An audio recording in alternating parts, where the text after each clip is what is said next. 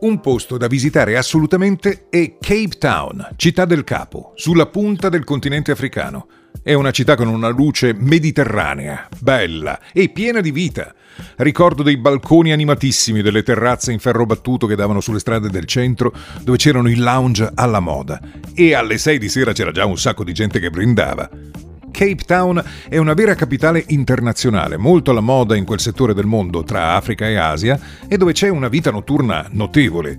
Bei locali che adesso, come in tutte le grandi città, sono soprattutto in cima agli edifici più alti della downtown. Invece, per andare a bere qualcosa in un posto stile Saint-Tropez, bisogna andare nella zona un po' fuori dal centro che si chiama Camps Bay. Camps Bay è una delle spiagge più famose della città con una bella sabbia bianchissima e circondata da palme è il posto di Cape Town per chi vuole fare sport all'aria aperta, passeggiare sul lungomare o divertirsi in uno dei tanti locali e ristoranti alla moda. E uno dei migliori, consigliatissimo da tutti i miei amici, è il Cincilla Rooftop Café and Bar, che l'ultima volta che sono stato a Cape Town non c'era ancora.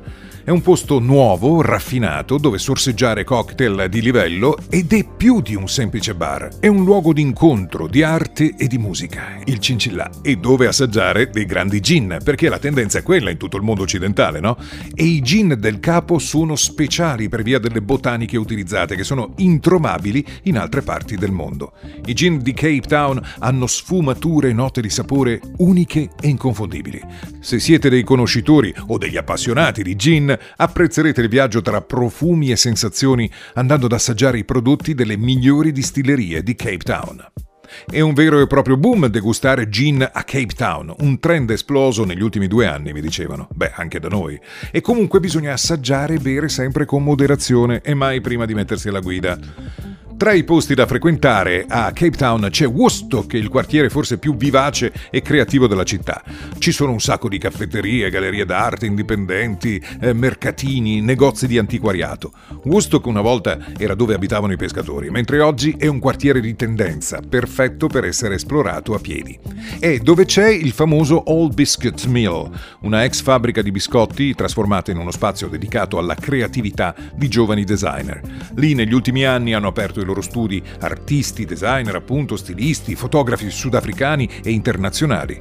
Altra zona da vedere a Cape Town è il Waterfront, il quartiere più frizzante e frequentato di Cape Town, e nella zona turistica di Atlantic Seaboard, sul mare. E non si può non fare in auto o con un tour guidato un giro di tutta la penisola. Da Haute Bay si prende un battello per raggiungere senza sbarcare l'isola di Duiker, per vedere le colonie di otarie. E poi si prosegue per la riserva naturale del Capo di Buona Speranza fino al faro, con le scimmie che si scolano le lattine lasciate dai turisti, le recuperano dai cestini della spazzatura, sono furbissime quelle scimmie. E poi si va verso Falls Bay e a Boulders Beach si va a camminare sulle passerelle tra i pinguini jackass, quelli che ragliano. I pinguini asino fanno un verso che sembra quello degli asini, ma forte, da non credere per dei pinguini così piccoli. Comunque per me il posto più emozionante è stato Kirmanus, a circa due ore da Cape Town, perché lì da luglio a ottobre si vedono le balene. Le megattere, a 50 metri dalla strada, saltano fuori dall'acqua giocando e sono uno spettacolo indimenticabile a Hermanos, appena fuori dalla cittadina, uno dei punti d'osservazione migliori di tutto il continente africano.